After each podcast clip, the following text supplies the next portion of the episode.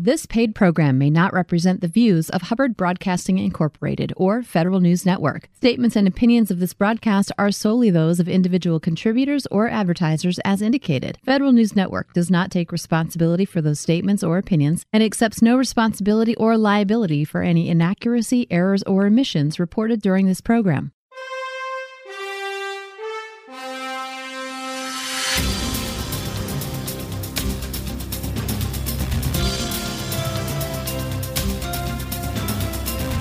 Welcome to the Business of Government Hour, a conversation about management with a government executive who is changing the way government does business.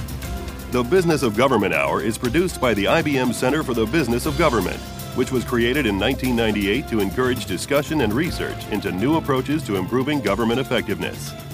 You can find out more about the center by visiting us on the web at businessofgovernment.org.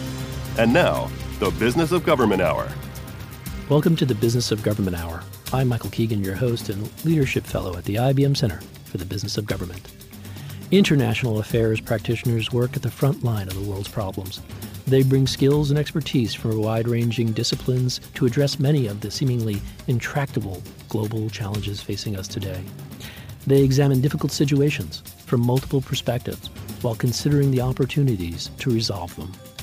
Many of these practitioners have leadership roles at the U.S. Department of State, international bodies, or non governmental organizations, which requires them to be thoughtful, strategic, and resilient. How these professionals are trained and educated is vitally important. What is the mission of the Elliott School of International Affairs at the George Washington University? And how is it developing the next generation of international leaders? I'll explore these questions and so much more with our very special guest, Ambassador Reuben Brigety, Dean of the Elliott School at GW. Ambassador Brigety, thank you for being here. My pleasure. So, um, could you give us uh, an overview of the history and mission of the George Washington University's Elliott School of International Affairs? Sure.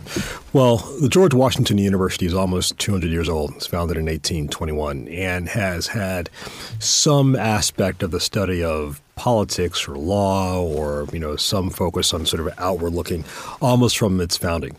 Uh, but what we know as the Elliott School of International Affairs uh, was uh, created in 1988 by bringing together a series of existing programs like for the former School of uh, Public and International Affairs or Business and International Affairs, et cetera. Uh, and it has now, over the course of uh, some 30 plus years, grown into the largest school of international affairs in the United States of America. We have about 3,200 students, uh, roughly 2,400 undergraduates, roughly 800 master's degree students. I like to say that we have the best location of any foreign affairs school on the planet, uh, located on East Street between 19th and 20th. I could kick a football from the front of my building and hit the State Department. Uh, we're just a couple of blocks from the White House, around the corner from the World Bank, and we take maximum advantage of both that location as well as the intellectual infrastructure we've developed in order to provide world class international affairs education to our students. That's great. You kind of hinted at this, but how is the school organized? What are some of your big uh, areas of, uh, of research or expertise and specialty? So we're called the Elliott School of International Affairs, which actually is a deliberate term and it has a specific meaning uh, in our field. And international affairs means that we are multidisciplinary. So we have faculty from across disciplines, from political science, economics, history, anthropology, geography, even engineering, public health, etc., uh, all of whom take a particular international approach to their work. We are organized around a series of research institutes. Uh, roughly half of them are regional, half of them are functional. Uh, we have a regional institute or master's program covering every region of the world. In fact, uh, when I became dean on October 1st, 2015, I was dean for two hours. And in my first public speech, I declared we would create a new Institute for African Studies for the start of the next academic year. That's done, it's up and running. Uh, we also have functional institutes focusing on international trade and investment policy, on uh, security and defense issues, on international development, on science and technology policy, et cetera. Great. So you are dean of the Elliott School. You have been since 2015. What are your um, roles and responsibilities? What's a day in the life of the dean? Uh, the day in the life of Dean varies quite dramatically. Um, it can vary from you know starting off the morning doing a, uh, a, a, obviously as most deans do faculty meetings, doing a series of curricular administrative issues, and then welcoming a foreign minister or defense minister from a visiting country to uh, doing a coffee hour with students, and then maybe becoming doing a radio interview with a colleague, uh, uh, and then complete the evening with um, I do these things uh, a couple of times a semester called Jazz with Dean B. Uh, my nickname is Dean B, and so what we do is we rent out a local restaurant and turn it into a jazz cafe for about 40 students. And I will invite a prominent uh, foreign affairs professional to sit on a bar stool next to me and do sort of the equivalent of sitting around the campfire. Uh, so our students can have a very frank uh, discussion with a practitioner of foreign affairs, not only about foreign affairs itself, but also as uh, regard to the life of a foreign affairs practitioner to inform their own thinking about their own careers. You know, taking over the school what are some of the challenges you've faced since taking over as dean, and how have you sought to address those challenges? Well, in some ways, the challenges that I face are very similar to those that affect American higher education, generally speaking. So, um, uh, it is increasingly expensive for uh, most American students uh, to go to university, both at the undergraduate and graduate level. So, uh, finding ways to provide uh, the best value for money uh, for our students is an ongoing challenge uh, finding and, and, and, raising the money for fellowship programs and for uh, additional uh, enhancement programs to, to, to, broaden the student experience, everything from travel grants to um, uh, research funding uh, is a constant uh, exercise. I spend easily half of my time fundraising one way or another. Uh, so that is a challenge. Um, of course, staying at the current state of the art of the discipline is always a challenge as well. So, I am of the view, as someone who uh, is both a scholar and practitioner of foreign affairs, that it is not enough uh, to prepare our students intellectually, although that is obviously the first step in a university education. Uh, we also have to use this precious time to help them develop the practical skills uh, that will help them be impact players from the moment they graduate in whatever organization they uh, they enter, uh, as well as quite frankly helping to inform their uh, ethical uh, moral compass uh, to help them have the the judgment to be able to confront the world's most difficult challenges. Mm-hmm. So, what has surprised you most? A number of things have surprised me. Um, the I don't think of myself as an old person, uh, and I think the students keep getting younger and younger. Um, but I, I remain um, uh, endlessly impressed with the level of intellectual preparation and uh, worldliness, frankly, uh, that a number of our students uh, just arrive with. Um, I remain gratified with the level of idealism uh, and, and, and, spirit that they have to go off and engage many of the world's toughest challenges. I will say that I think, um, given the prevailing uh, mood in Washington, there is an increasing concern about pursuit of government service uh, from from a bipartisan basis, I think that uh, the young people obviously are are very astute. Uh, they see the dysfunction that's happening in our government. They see the uh, the challenges of uh, achieving bipartisan uh, compromise, and many of them, quite frankly, you know, ask the question: Is dedicating a career to public service the right path for them? And so. Uh, I'm one who continues to believe in public service writ large, not only service in government, but uh, service for the public good, even in the context of business, um, thinking through uh, how uh, businesses can be uh, responsible eth- ethically and otherwise. Um, and so I continue to work with my other colleagues to, to advance the, the, the profound significance of public service to our students. I like to kind of explore the right path you took so, could you tell us a little bit about your career path, how you, where you started, how you got uh, to where you are today? Sure. Yeah, it will not shock you to know that I get that question a lot, uh, particularly from our students. And what I often say to my students is, what you're really asking is not what about my career path. What you're really asking is what lessons can you student learn about uh, uh, from my own path. That said, I uh, am a native of Jacksonville, Florida, uh, where I was born and raised. I'm a child of the '80s. Jacksonville's a huge Navy town, and I was a bit of an odd child in the sense that um, I was obsessed with questions of national security and foreign policy as a young teenager. Uh, you know, my heroes are people like Colin Powell and Brent Scowcroft and the like. And so I decided that I wanted to go someplace where I could focus uh, exclusively on that. And I also, um, uh, because of the influence of uh, young naval officers and older naval officers I'd met as a boy, decided that I wanted to go be a naval officer. So I applied to the U.S. Naval Academy. It's the only place of college I applied. Uh, I didn't apply anywhere else, and I got in pretty early in my senior year. Um, so I went, uh, went off to Annapolis and uh, did reasonably well. I majored in political science and was uh, selected as a brigade commander my final year. And I also got a fellowship to study abroad at uh, Cambridge University. Uh, uh, and I knew, again, looking at more senior people that I admired, that my desired career path was to be a senior U.S. Mili- uniformed officer with substantial academic credentials and operational experience to help advise American foreign policymakers on the use of force. Um, so when I went off to graduate school, I, uh, I went for the purpose of studying uh, the use of force in foreign policy. And to make a long story short, when I re- came back to um, naval service, um, I had an ethical crisis uh, because I had met an awful lot of people who had um, uh, been on the working end of policies of violence in their own countries and had a sense of what that looked like. And as a result of recovering uh, from that acute crisis, um, I asked the Navy for early release so I could work on humanitarian issues. And I volunteered to repay back the cost of my education, even if it took me the rest of my life to do it. So the Navy agreed, and I was honorably discharged in the summer of 2000 and went back to Cambridge to finish my graduate studies, uh, and then knew that I wanted to work again as in this kind of broad public space with this particular view of the world. And so uh, in June of 2001, I got two job offers. The first was to help run a refugee camp on the Afghanistan Pakistan border, again, June of 2001, uh, with an NGO. And the second was to work for the Arms Division of Human Rights Watch here in Washington, D.C., with the opportunity to travel and do research around the world. So I decided to come to Washington, and I started with Human Rights Watch on August 13th, 2001. September 11th happened less than a month later. Uh, four months later, I was in Afghanistan for Human Rights Watch unarmed, undefended, doing some of the first human rights and humanitarian research on the ground uh, after the initial phase of the bombing campaign Operation Enduring Freedom.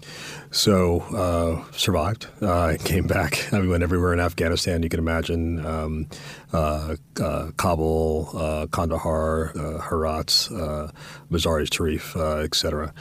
And came back, and then we did a similar mission uh, in Iraq uh, after the 2003 uh, invasion. Uh, we entered Baghdad three weeks after its fall in late March 2003 and again spent a fair amount of time in Iraq as well. Again, all the places you would have heard of: Baghdad, Basra, Fallujah, um, uh, Al Hilla, uh, etc. And then, after two years uh, working on um, human rights issues in war zones for Human Rights Watch, uh, and newly married, I decided that I wanted to um, go someplace where I could write more broadly about many things I'd seen. Uh, I'd finished my PhD from Cambridge at that point, and I'd gotten the opportunity to uh, be a visiting assistant professor at American University at the School of International Service. So I started that, did that for a year, and then I got an offer to teach at George Mason University in the political science department on a tenure track, uh, which I did. Uh, and um, kind of midway through my tenure process, I got an offer to um, serve as an international affairs fellow at the Council on Foreign Relations, and I, I spent a year at uh, under that program at the U.S. Agency for International Development mm-hmm. as a special assistant in the Bureau for Democracy, Conflict, and Humanitarian Assistance, uh, researching uh, the use of humanitarian assistance in um, in American defense policy uh, around the world, but especially in the Horn of Africa. As a result of that experience, I got bitten by the policy bug, and much to the chagrin of my parents, I walked away from my secure tenure track academic career uh, and went to work for a think tank uh, at the Center for American Progress, where I ran the Sustainable Security Program for two years. And then a young senator from Illinois was elected president uh, when Barack Obama was elected in, uh, in November 2008. And uh, about a year after that, I was asked to go into government, and I served as the Deputy Assistant Secretary of State in the Bureau for Population, Refugees, and Migration. Say that fast three times. Uh, and I was responsible for all U.S. refugee programs and all uh, programs for displaced people and all the entire continent of Africa. Um, budget of about $285 million. And over the course of that two years, I've been to every refugee camp on the continent. And as a result of that work, um, I was asked to go from there to be the deputy in the Africa Bureau proper, uh, where I was responsible as the deputy assistant secretary responsible for Southern Africa, so all of our embassies in the 10 countries south of the Democratic Republic of the Congo, as well as all of our support for regional and security assistance programs in all of sub Saharan Africa. Uh, after two years there, I was, um, when President Obama was reelected, I was asked to serve as the U.S. ambassador to the African Union and the U.S. permanent representative to the UN Economic Commission for Africa, uh, which is uh, headquartered in Addis Ababa, Ethiopia.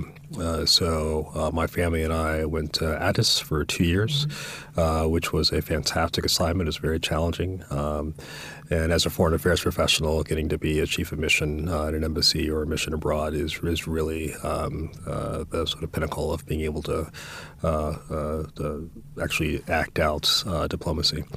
And out of uh, that position, I was recruited to be the dean of the Elliott School of International Affairs, where I've been since October 1st, 2015. So just over four years now, which might officially make it the longest job I've had. That's decade. the whirlwind. Wow. Exactly. Um, given all that experience, given you as a naval cadet from your time in the nonprofit arena to your time in, as, an, as a, uh, a member of the State Department, what makes an effective leader? And perhaps you could illustrate some of the principles you follow and some folks who have influenced your style. Sure. Well, the definition of leadership is to get people to do something they would not do absent the application of such leadership uh, in groups of people. So, entire volumes have been written about this throughout the course of history, and so I think there are probably a few you know basic principles that are that are common to many of them are obviously a vision, you know, having a sense of, of, of where one needs to go, having the a, a broad set of tools and skills to encourage people to work together towards that vision. In some ways, that might be um, more conventionally diplomatic and persuasive. In some circumstances, it might be more directed. But the ability to have along that spectrum from persuasion to direction and the wisdom to know when um, to use those, uh, I think, is a critical component of, of, of leadership obviously understanding the people uh, whom you're leading and the context within which you lead. I'll give you an example. Um, when when I first got to the State Department, um, I was probably, I guess, 36 years old, uh, in a relatively senior position. Um, the deputy assistant secretary is roughly equivalent of a one or two star uh, admiral. And so I thought to myself, I graduated from the Naval Academy. I was brigade commander. I know how to lead and charge. We're going this way. Uh, and and what I quickly realized is that uh, leadership in that context in the in the military does not work the same way as the State Department. I can promise you, neither of them work the same way in an academic context. So learning how to um, how how to adapt. Uh, the required uh, leadership approach to context is vitally important. Um, so, all that being said, I think probably one example, perhaps one of my most challenging examples of leadership, was when I served as ambassador to the African Union in the context of the uh, Ebola uh, emergency in 2014. Um, uh, you may, of course, recall that uh, by uh, late summer 2014, it was clear that uh, this incredibly virulent disease uh, was ravaging three countries in West Africa: Liberia, Sierra Leone, and uh, and Guinea-Conakry. And with a 70% fatality rate amongst um, uh, amongst its victims, and so the trick was, how do you arrest uh, the spread of that disease. And the only way to do it was to flood the zone, as it were, with large numbers of healthcare workers uh, and to equip them so that they wouldn't die themselves from the disease. Now, this required a lot of coordination from a lot of different players. Uh, across the U.S. government, uh, across the African Union, with all of us um, working uh, together. In some cases, working quite closely with people we knew very, very well, but whose mission set wasn't necessarily designed for this, like the U.S. military in other cases, quite frankly, working with people that we weren't used to working with very closely, like the Chinese, but who nevertheless share a very clear interest uh, in stopping the um, uh, the spread of this disease. Um, it meant uh, doing really high stakes diplomacy very rapidly with foreign interlocutors of the African Union. It also meant um, getting my own staff in my own mission um, to motivate them to work incredibly hard, harder than they ever had before because of the hours we had to work and the pressure we were under in order to help uh, do our part of the overall U.S. government response. I'm convinced I lost, years off my life uh, uh, as a result of that, but I couldn't be more proud about the uh, collect, certainly collective international response, about how the Africans rose to the occasion, uh, and how um, you know our own government responded, and in particular how my own team responded. And I, I think it was for sure a kind of doctoral final exam in terms of applying every conceivable leadership tool I'd ever learned uh, in a critically important real life situation. What are the key strategic priorities at the Elliott School of International Affairs at GW? We will ask its dean, Reuben Brigety, when our conversation continues on the Business of Government Hour.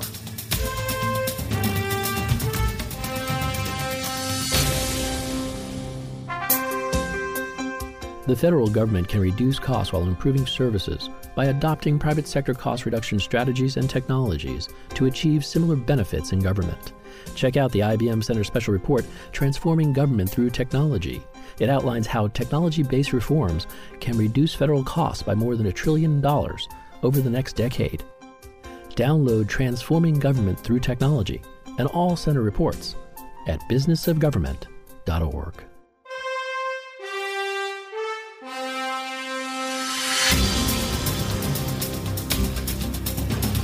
Welcome back to the Business of Government Hour. I'm Michael Keegan, your host, and our guest today is Ambassador Reuben Brigety, Dean of the Elliott School of International Affairs at the George Washington University.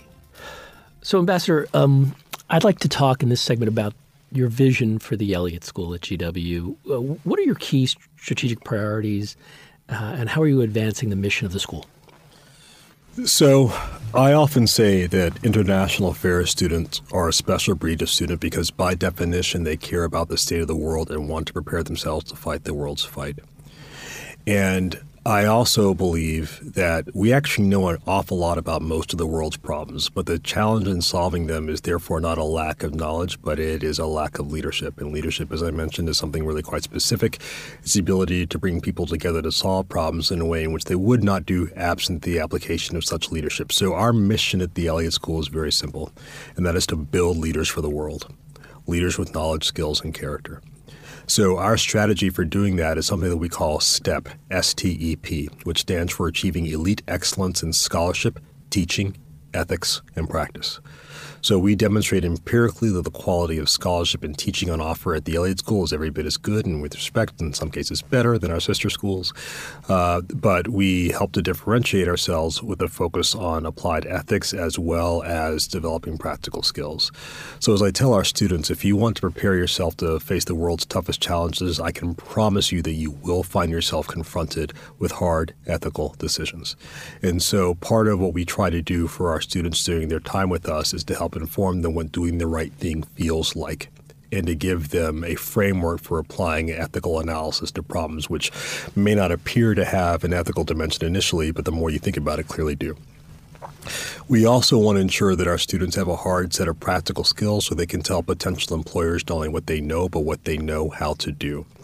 So, the series of initiatives that we have launched at the Elliott School, from doubling down on the importance of regional studies to uh, what we're doing in terms of uh, building out an entire curriculum for uh, studying ethics and international affairs, to developing what we're calling the Parallel Practical Curriculum, which is a series of uh, sequentially uh, uh, more difficult skills courses to prepare our students for with a hard set of practical skills, is all designed for this purpose, and that is to build leaders for the world.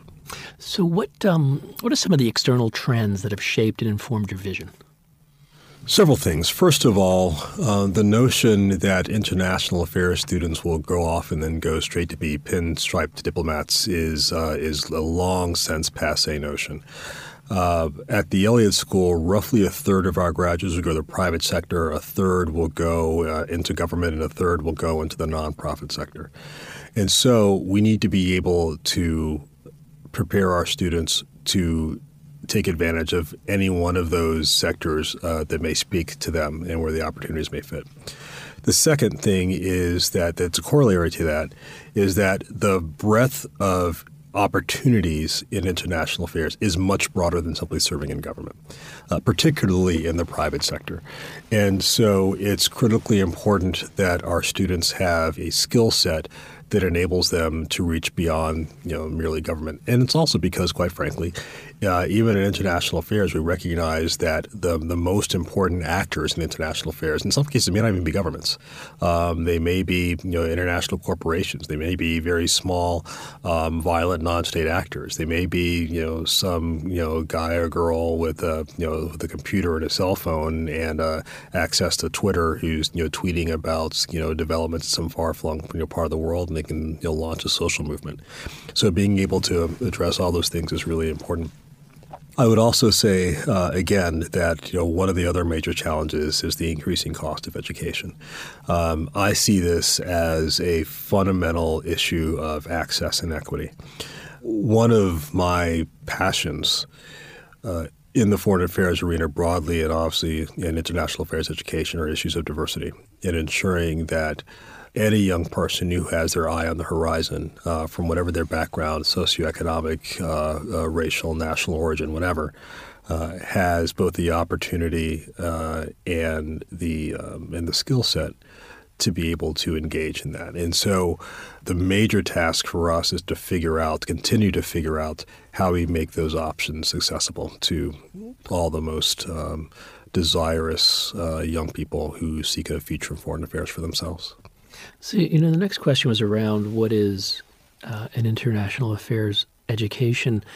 And I'd like to talk a little bit about some of the initiatives you're pursuing as a way of explaining that. And that is the what is the global capstone and how does that factor in to the way you educate your students? So, Global Capstone is a program for our second year master's students. And essentially, uh, it is uh, an opportunity uh, in place of a master's thesis, a written thesis, for our students to work in teams of three or four on a real world problem for a real world client.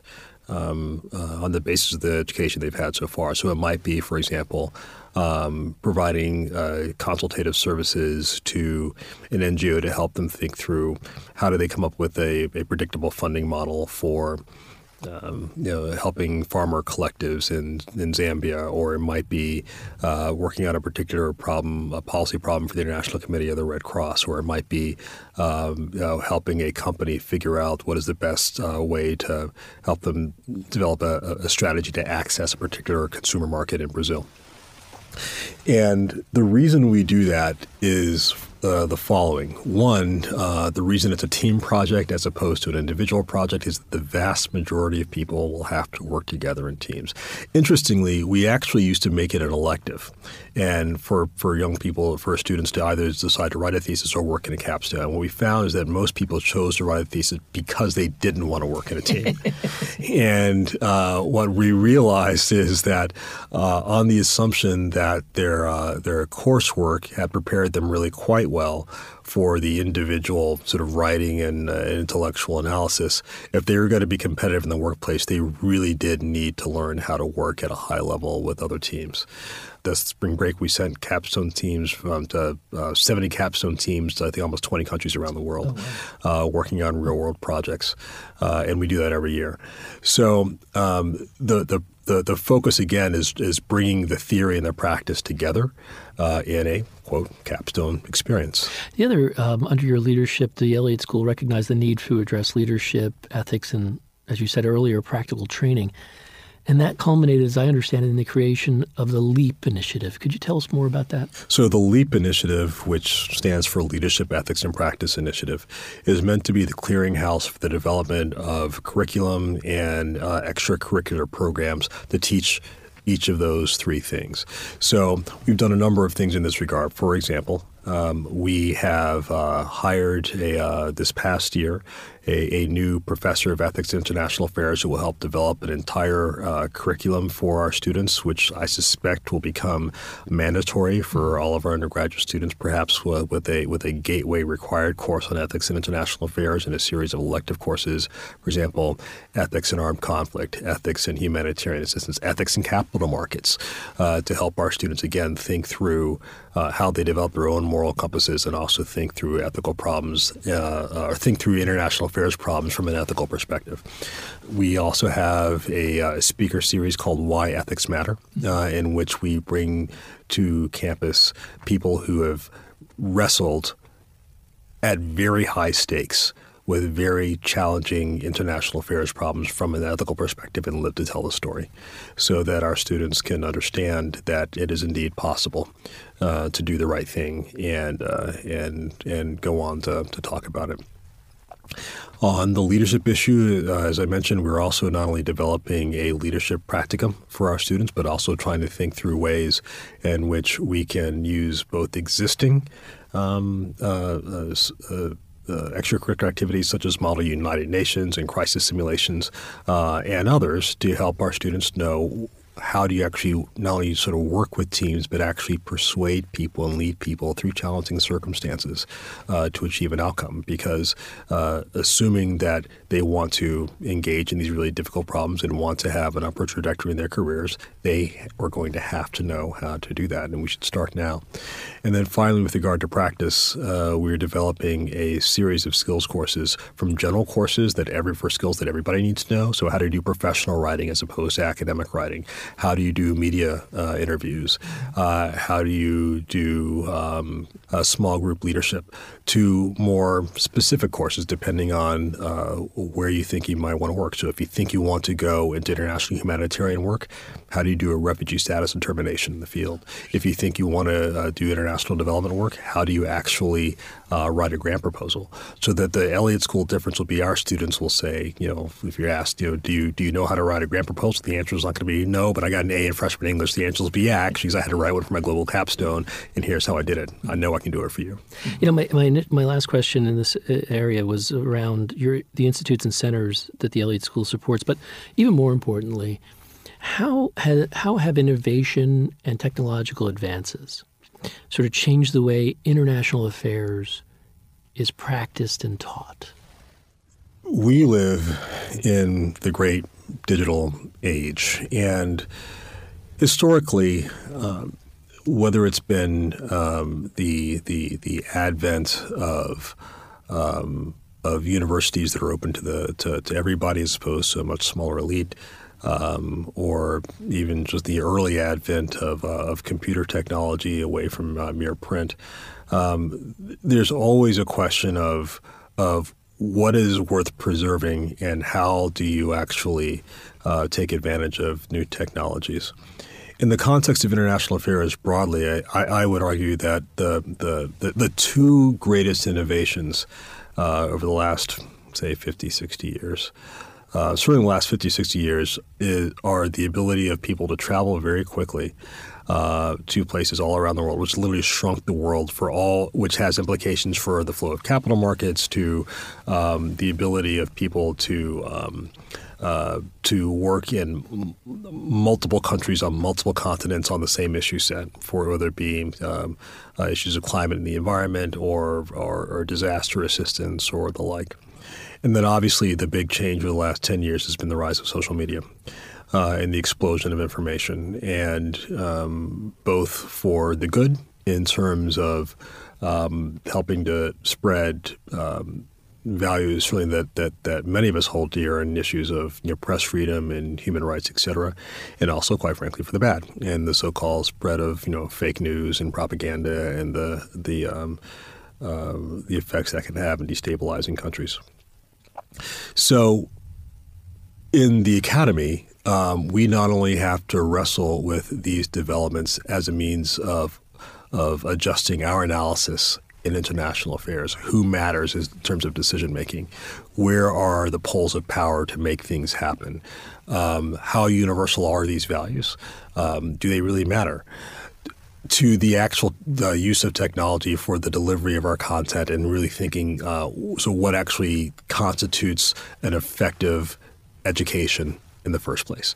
So whether that be the advent of uh, online um, degrees that can be taught entirely online or partially online, to frankly even questioning whether or not um, a two-year master's degree or a four-year undergraduate degree um, is the right way to think about um, uh, uh, the both the education and credentialing um, of, of young people. The other thing, too, quite frankly, is that so those of us who are foreign affairs professionals um, would argue that there are obviously a set, a sort of baskets of knowledge that one has to have uh, in order to operate in the space. Obviously, foreign language, um, uh, regional um, uh, politics and history backgrounds. Um, I would argue economics, as one, one of my many peers would as well, and perhaps some others.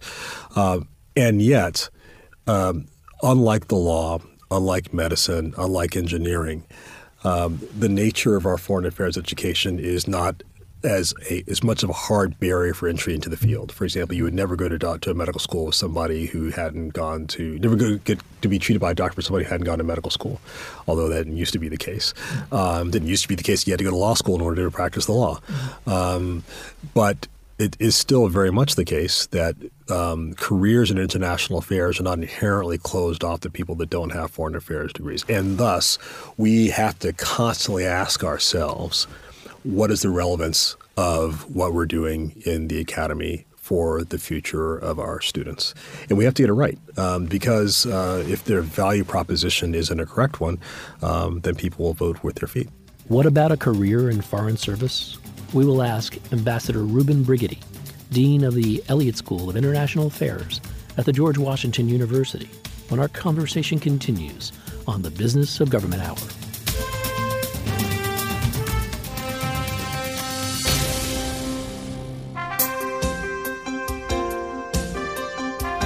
The federal government can reduce costs while improving services by adopting private sector cost reduction strategies and technologies to achieve similar benefits in government.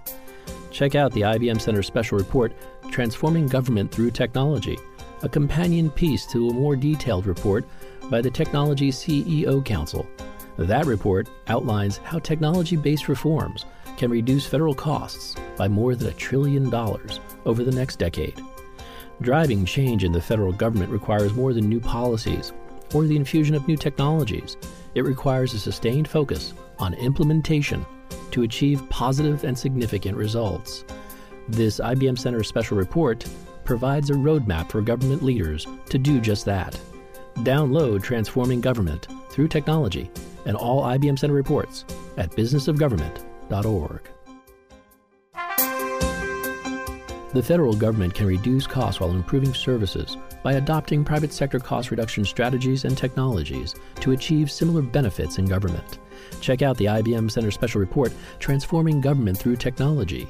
It outlines how technology based reforms can reduce federal costs by more than a trillion dollars over the next decade. Download Transforming Government Through Technology and all center reports at businessofgovernment.org.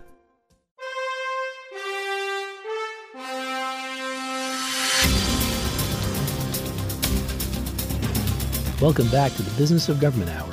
I'm Michael Keegan, your host, and our guest today is Ambassador Reuben Brigety, Dean of the Elliott School of International Affairs at the George Washington University. So, Ambassador, from your perspective, how is Africa transforming rapidly and how is it changing? Africa is arguably the most dynamic region of the world. There are 54 sovereign countries 55, depending on what you think about the Western Sahara, but at least 54. Um, it is a continent of just over a billion people. It is the youngest continent uh, in the world. Um, it is argued demographically that by the by mid-century, a quarter of humanity will be African, and uh, it has the fastest um, uh, growth rate by population in the world. Um, and yet, and and there are, and there are some very interesting um, economic um, stories happening in Africa. Um, the top two fastest growing economies in the world, um, Ethiopia, Ghana, and Ethiopia in 2018 are both African. Arguably, in fact, seven of the top ten fastest growing economies in the world are are, are, are in Africa. Um, there are some tremendously interesting um, stories uh, happening on the continent uh, with regard to governance, from the historic changes that are happening in Ethiopia to um, real politics that are happening in South Africa, you know, Ghana, et cetera. just uh, obviously, um, uh, very, very recently, the uh, president of Algeria um, uh, was forced to step down because of mass protests from a young population that is uh, uh, demanding change in their countries. And yet, there are obviously massive problems. Um, there remain uh, places of substantial conflict, uh, particularly uh, in South Sudan. Um, and uh, large numbers of uh, migrants and refugees that uh, are fleeing the continent because they're young people that are, feel so stifled about their future where they are that they are prepared to trek thousands of miles, hundreds of miles, uh, and get on very rickety boats across the Mediterranean or across the Red Sea uh, that are very deadly voyages and that they know are deadly voyages, but they're willing to take the risk um, because they don't see futures for themselves at home. So when you talk to senior African uh, government leaders, they are all keenly aware of this dynamic. And as a result, this youth bubble uh, that is that it, that is maturing now uh, presents both an incredible opportunity as well as an incredible challenge, not only for Africa but for but for everybody else uh, in the world, quite frankly. So uh, I am one uh, who's of the view that the development of the continent is clearly in the interest of the United States. Um, and therefore, it is in our interest to support American businesses uh, to help the continent develop uh, and to make money in the process, um, as well as to help um, uh, young Africans find a future uh, on their continent at home. Mm-hmm. You know, uh, speaking before we get into the U.S. role there, I'd like to talk about the Chinese and the China's role um, or involvement in the continent. It's even stronger than ever. You know, it's a multi-layered question, but should the African should African nations tread carefully in building an alliance with a more stronger power like China? What are some of the mutual benefits derived from such a relationship? And what should African nations be concerned about in forging this relationship? African countries are sovereign countries, like any other country in the world. And individually and in smaller blocks, and even quite frankly, the African Union as a whole, um, will have to decide uh, what the value of their partnerships are with any other non-African country, to include China. Now, the Chinese have taken uh, a very smart approach, which is to say that they are there, and they are there in um, in significant amounts. There are a million Chinese across Africa, um, uh, in virtually every country on the continent.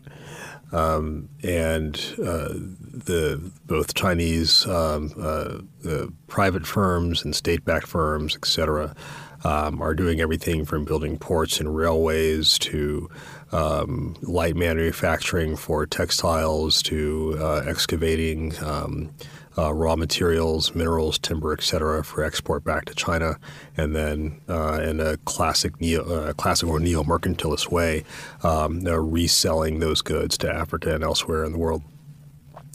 I remember having a conversation with a group of African ambassadors uh, when I was working in the State Department and suggesting that, of course, American companies would like to be doing more in Africa, but of course, African, uh, in order to make that happen, African governments would have to do more to improve their business environment and their approach to governance and whatnot. And one particularly astute African ambassador said to me, Dr. Brigety, thank you very much, but you need to understand something. The Chinese are here, the Brazilians are here the Turks are here, the Israelis are here, and American firms need to learn how to do business in Africa as it is, not as you wish it would be. Interesting. And so, uh, given both the demographic trends, given the large number of continents, uh, countries on the continent, each of which has a sovereign vote in every foreign organization, multilateral organization to which they belong, uh, the United States, quite frankly, needs to be doing much more. Uh, to strengthen its position on the continent as a matter of not only for its own interests but also partnering for the future of Africans themselves. Well, actually, can we stay on that? Because from your perspective, how can you know, what does how can it do more? The U.S. Uh, what does the future of the U.S. African partnership look like, and um, how can we enhance that strategic relationship? So, where we have been very good um, is in supporting the defense uh, uh, security relationship okay. on uh, a number of countries uh, on the continent. Uh, we've also, quite frankly, been uh, historically quite good at uh, various humanitarian approaches, whether it be helping to blunt the spread of the uh, HIV pandemic to uh, addressing um, uh, disasters when they arise, um, like the recent floods in Mozambique, et cetera. Um, where we have been much less um, effective is in the promotion and support of American businesses engaging on the continent. Um, China I think about four years ago, uh, surpassed uh, the United States as the largest trading partner on the continent. Um, and if you take uh, petroleum out of that, um, then the numbers are even uh, more stark. So, on the one hand, obviously, our model as a free market uh, economy is for American businesses to um, to to, uh, to make their own choices with regard to their investment and their engagement. However, I think there's an awful lot that the United States can do not only to uh, highlight the opportunities there are in Africa, but also, quite frankly, to use the diplomatic leverage to help create frameworks for American businesses to be successful on American terms as opposed to on Chinese terms uh, for the development of the infrastructure of the continent. Interesting. So, you know, I have, I have a sort of a philosophical question for you, if you will. Is, you know, I, I think you've written it somewhere in one of your articles – why has Africa long been a blind spot for Westerners? Africa has not been a blind spot for all Westerners. It's been a blind spot for Americans. Okay. Um, and you know, one might argue, for example, that the former colonial powers, uh, especially the French, uh, the British, uh, to a lesser extent the Belgians and Portuguese, um, have done a much better job at engaging. Certainly, their companies have. Um, I think that's particularly true of France and especially in Francophone Africa. Um, this is obviously a large generalization, and people can uh, can can dispute it with the specific uh, uh, details. But you know, what's interesting to me, looking uh, at America, is that um, American firms have been um, uh, eager uh, to look beyond the horizon and have not been afraid um, to go to places, um, particularly in challenging areas like petroleum or other extractives. Um, but in places like uh, in, in, areas of um, of consumer goods or of you know services or skills, uh, I think there quite frankly is still a um, a, a, backwards view of the continent um, that is dated uh, by decades and has yet to fully understand that large swaths of the continent have moved on. Within within it, within um, you know within ten years, Africa will have as many middle class consumers as India has right now. And that is an enormous opportunity. The question is, who's going to sell them stuff? Is it going to be us or is it going to be China? Um, or is it going to be you know the European Union, or is it going to be Britain? Mm-hmm. Um, and I would argue that for a, a, a, culture such as ours, that you know tamed the American West, that has helped develop our own continent, um, that we can and should afford to figure out how we can make these sorts of opportunities um, uh, uh, available for American small and medium enterprises as well as the large firms as well. Now, I want to talk about your, your time as a practitioner. And, and in particular, you were U.S. ambassador to the uh, African Union, the AU. Would you tell us more about the history and mission of the AU? When was it created, and how has it evolved to date? Sure. The African Union is the successor organization to the old Organization for African Unity, which was founded in 1963 by uh, those countries that were free of colonialism uh, at the time. And it was founded for the principal purpose of uh, of ending colonialism on the continent. Uh, and uh, to developing a common vision for for Africa.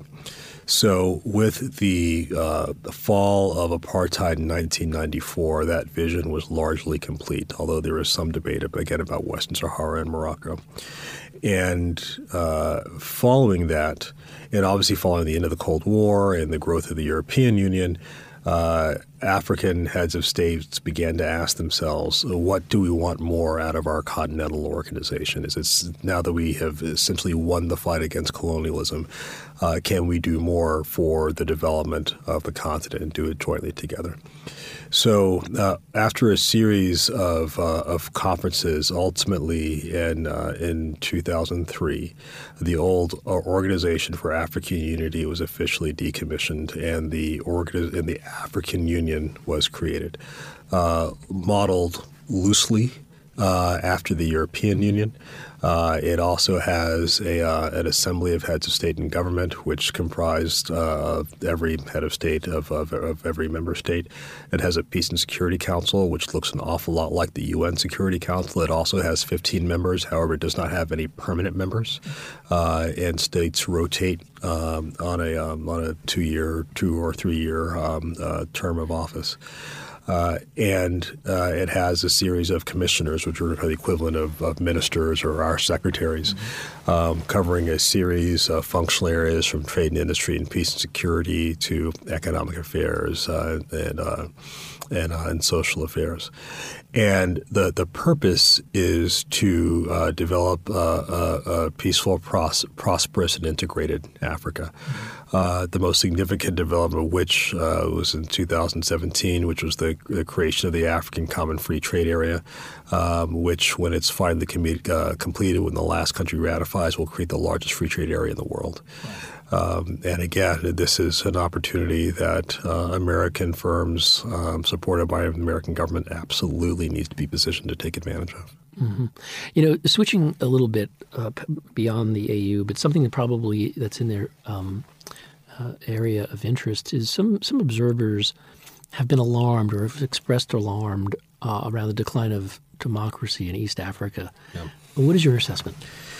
It's a mixed bag, to be frank. Um, on the one hand, um, Ethiopia, uh, which is the second most populous country in Africa, the seat of the African Union, the diplomatic capital of Africa, uh, has undergone tremendous, arguably historic on a millennial scale, um, political developments within the last year uh, with the former Prime Minister Haile Mariam Desalegn voluntarily uh, relinquishing power, which is the first time in 2,000 years of Ethiopian history that has ever happened. Uh, and the new Prime Minister, um, uh, Dr. Abiy Ahmed, uh, assuming office at a time of really quite um, um, uh, substantial tension in the country over a series of ethnic issues. Uh, and he has pushed through a series of political and economic reforms to open the country up, to make it more, um, uh, make its economy more market friendly. And we will see over the course of the next year um, uh, to open political space to make it a much more um, uh, vibrant uh, uh, country politically, where people um, can uh, can can vote their own way as opposed to being dominated by a particular um, particular uh, party. In Kenya. Um, Kenya is challenging. Um, it has had a series of quite fraught and and violent um, uh, presidential elections. Uh, the, the, the, latest election uh, saw uh, President Uhuru Kenyatta uh, uh, reelected, and then after some time, a reconciliation with his main political rival, Raila Odinga. Uh, and I think it remains to be seen, quite frankly, um, if the reforms to the new Kenyan constitution um, will translate into a um, a more open political process that, at a bare minimum, is less violent, um, and that translates into less uh, violence around elections, and that hopefully um, uh, will move away from state capture. In Eritrea, which is the um, uh, uh, kind of had been the perennial um, uh, hostile um, uh, opponent of Ethiopia for 20 years, uh, that is still uh, one of the most closed states in the world, second perhaps only to North Korea.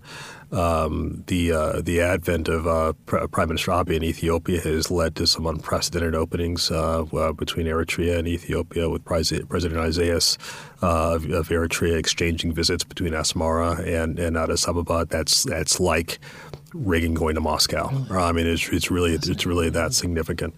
Um, the um, depending on what you define as the limits of the Horn of Africa, uh, South Sudan remains a basket case. Obviously, um, forget democracy; just trying to stop a war, um, and uh, Djibouti as well. Uh, tiny little country, but extraordinarily important strategically, uh, given the location of its port um, is also very far from democracy, and quite frankly, has never been much of a pretense of one. Um, at least that would, that would be my argument. Tanzania is a, is a more is a more problematic story. That that's a country that, um, from its founding. Uh, uh, and given the legacy of its founding president Julius Nyerere, uh, had been um, something of a beacon of a more um, kind of liberal, um, liberal with a small L, um, a politically open uh, uh, place that has seen that political space shrink uh, uh, after um, the stepping down of uh, President Kikwete. Uh, and so the, the, the, challenge with democracy, I would argue, the sort of the macro challenge with democracy in Africa as a whole, is not that people don't want democracy. Um, and in fact, anyone who tell you that Africans, that democracy is a Western import and the Africans don't want democracy, they want something else, would be challenged with two questions. One, how do you know? You have to ask them, and if you ask them, that's democracy. And the second is, what is what's the other thing? What is the what is the inherently sort of African form of government that is that is properly satisfying? And I think particularly um, amongst these young people, there clearly is a desire for uh, for a form of government and political participation that takes advantage of their aspirations. The challenge is that there's not there's not an endogenous inherent flywheel in the context of Africa that will that is a, serves as a forcing function for more democratic things. Unlike, for example, how the European Union served as a magnetic pull for Eastern countries uh, that were emerging from the Soviet Union that wanted to democratize as a means of having access to the EU, as a means of having access to NATO, because they understood that was the price of admission there is nothing similar to that in the context of Africa, which suggests that on the one hand, African states and African heads of state in particular have to do a, a better job at holding each other accountable in that space, as does African civil society. And I would also argue that it, it creates a particularly important role for um, for friends of Africa like the United States uh, to be supportive of indigenous uh, democracy movements. So before we go, I just have two final questions. One dealing with the future, one around advice. Turning to the future, what are your highest priorities over the next couple of years? I believe that we have we are undergoing a serious crisis of governance here in the United States. We are more polarized than we've ever been, certainly in my lifetime um, by any objective measure, our um, our democratic institutions at the federal level are cutting, undergoing increasing strain. That is not a partisan statement. I think that is an objective view, uh, and we have got to figure out how to make these things work. So, as much as I consider myself a foreign policy professional, I really believe that the fight for America's future is at home.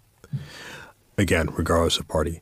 Second question was, what advice would you give a person who's considering a career in public service in general or foreign service in particular? Follow your passion. Passion beats discipline every day of the week. And if this is something that uh, you're passionate about, um, first come to the Elliott School. Be happy to help you sort of figure out how to do that. But more, but more significantly, um, I would strongly encourage you to stick with it and then find a way to um, to find your find your space in the field. Great, Ambassador Brigety, thank you for being here. I appreciate your time. My pleasure. Did you want to make a plug? Yes, the Elliott School uh, commencement ceremonies are May 17th, Friday, May 17th. Our commencement speaker this year will be Cindy McCain, uh, the widow of late Senator John McCain. We expect to be televised. Uh, stand by for details. We hope you'll tune in. This has been the Business of Government Hour, a conversation with Ambassador Reuben Brigety, Dean of the Elliott School of International Affairs at the George Washington University. Be sure to join me next week for another informative insightful, and in depth conversation on improving government and its effectiveness. For the Business of Government Hour, I'm Michael Keegan, and thanks for joining us. This has been the Business of Government Hour. Be sure to visit us on the web at businessofgovernment.org. There you can learn more about our programs and get a transcript of today's conversation. Until next week, it's businessofgovernment.org.